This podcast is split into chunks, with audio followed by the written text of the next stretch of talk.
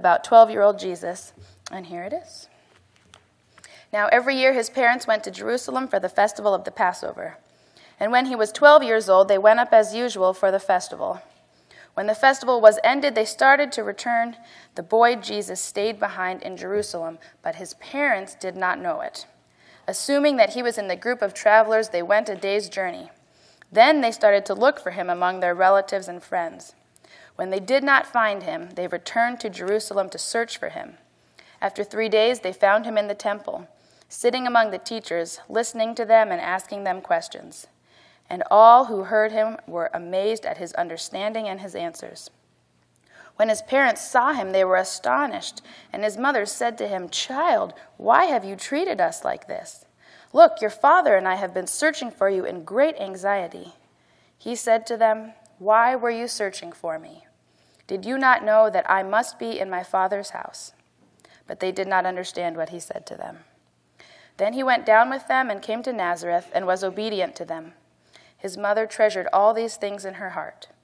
And Jesus increased in wisdom and in years, in divine and human favor. The word of the Lord. Be Please be seated.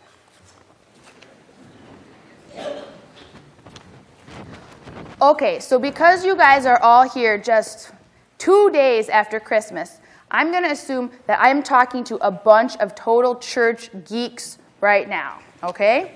And church geeks that you all undoubtedly are, you of course know that at Cross of Life we use the lectionary, which is a three year schedule of Bible readings that tells us which passages we cover each weekend. And Bible geeks that you are, you of course know that the lectionary highlights a different gospel each year for a three year cycle Matthew, then Mark, then Luke, then back to Matthew with the Gospel of John sprinkled in all over the place. And church geeks that you are, you of course know that with the start of Advent five weeks ago, we started a new church year and a one year journey through the Gospel of Luke. Now, church geek that I am, I am dying to know why does the lectionary put this passage today? Why does the lectionary put this passage the Sunday after Christmas. Guys, this is the only story in the entire Bible where we see Jesus as a childhood, in his childhood. You would think that that would make it pretty important, right? And yet the lectionary puts this passage on a Sunday that, well, it's not like known for huge church attendance this Sunday. In fact, it is notorious for low numbers. It is worse than three day weekends during Wisconsin summer. It is worse than the 1045 service when the Packers have the noon game, which you guys realize makes you all like total church rock stars for being here. But, anyways.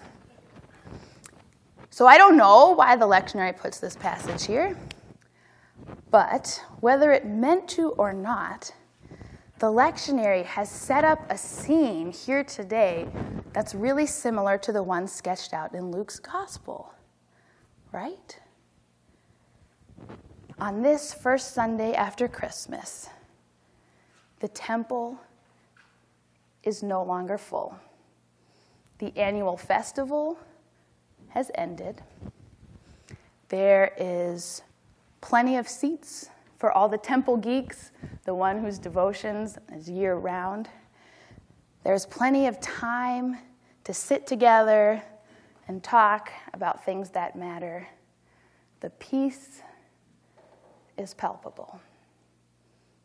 The hordes that packed this place just days ago have packed up their donkeys and gone home, trailing their ribbons and wrapping paper behind them. And here we are.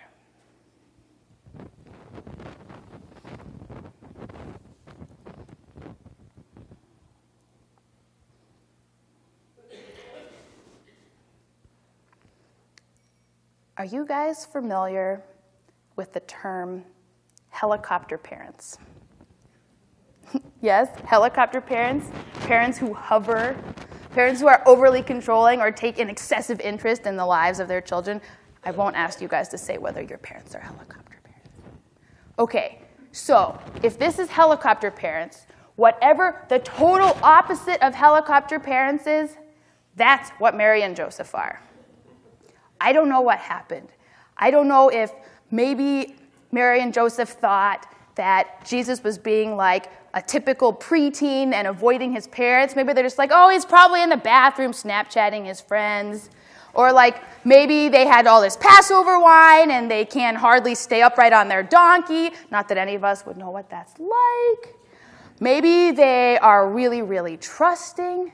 Maybe they are just totally clueless. But they don't even notice that Jesus is missing from this caravan until they're like halfway home.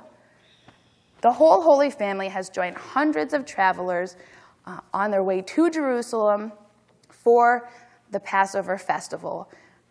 Nazareth to Jerusalem is like 80 miles. That's probably three days on a donkey.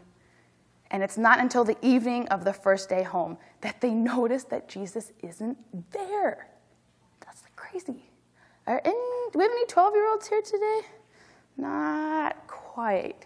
Natalie, you're 12. No way. All right, can I make you stand up? Stand up, Miss Natalie. Guys, this is what a 12 year old looks like. oh my goodness. God bless you, Natalie. Which means we also have some parents of a 12 year old here today. Paul, Tracy, how would you feel if Natalie was missing for three days? Yeah, would they be pretty freaked out? Thanks. Anybody remember what it was like when their kids were 12? Anyone remember being 12? Andrew, if you flip these back, I will show you. Here's your pastors at 12.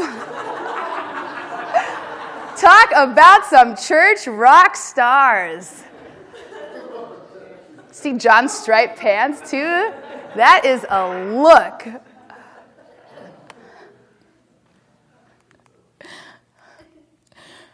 When you lose your 12 year old for three days, you freak out. Mary and Joseph spend one whole day retracing all of their steps on the road back to Jerusalem. They spend one whole day searching all over the city for him. And it's not until on the third day they find him in the temple. And like most parents, or just people, fear plus relief equals anger. What on earth have you been doing? Don't you ever do that again. Do you have any idea what you've put us through? They have no idea where Jesus was. They had no idea where to even begin looking for him. And I think maybe they're still kind of figuring out what it means to be the parents to the Son of God. Fair enough. This is a story about searching for Jesus. This is also a story about finding Jesus. Because when Jesus is what you seek, you will always find what you're looking for. You will find him in the temple. You will find him in his Father's house. You will find him in that holiest of places, the place where heaven and earth touch. And so here is the good news for us church geeks today. You don't have to go on a pilgrimage to find Jesus. You don't even have to come here, although it is good that you did, and I will tell you why in a second. But you don't need to go anywhere because, and here's the really good news there are temples all over the place. This whole world, as dark and messed up as it is, is literally covered in temples. Some of them are places, some of them are people, some of them are moments in time, but they are all temples, the places where we find God. So think for a moment. Close your eyes if it helps. What temples did you come across in 2015? What temples did you come across in 2015? Any place where a broken thing is made beautiful, that's a temple. Any place that's really dark, but there's that one little light that refuses to go out, that's a temple. Any place where weird mismatches of people come together blacks and whites, felons and philanthropists, engineers and artists, Democrats and Republicans, Packers fans and Bears fans.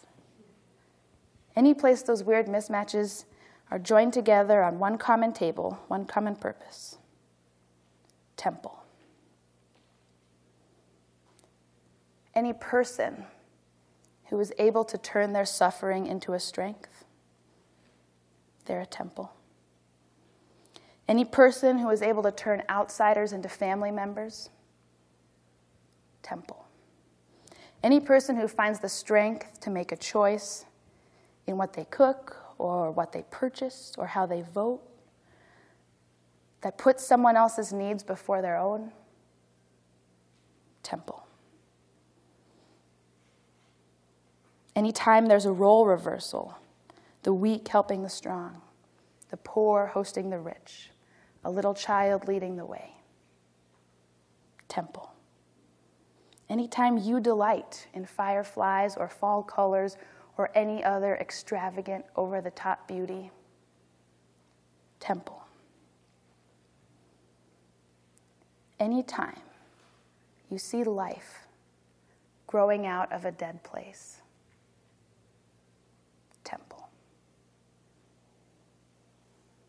When you know Jesus, you know what to look for. When you know what to look for, you find temples everywhere. When you find temples everywhere, you find that you yourself have become one.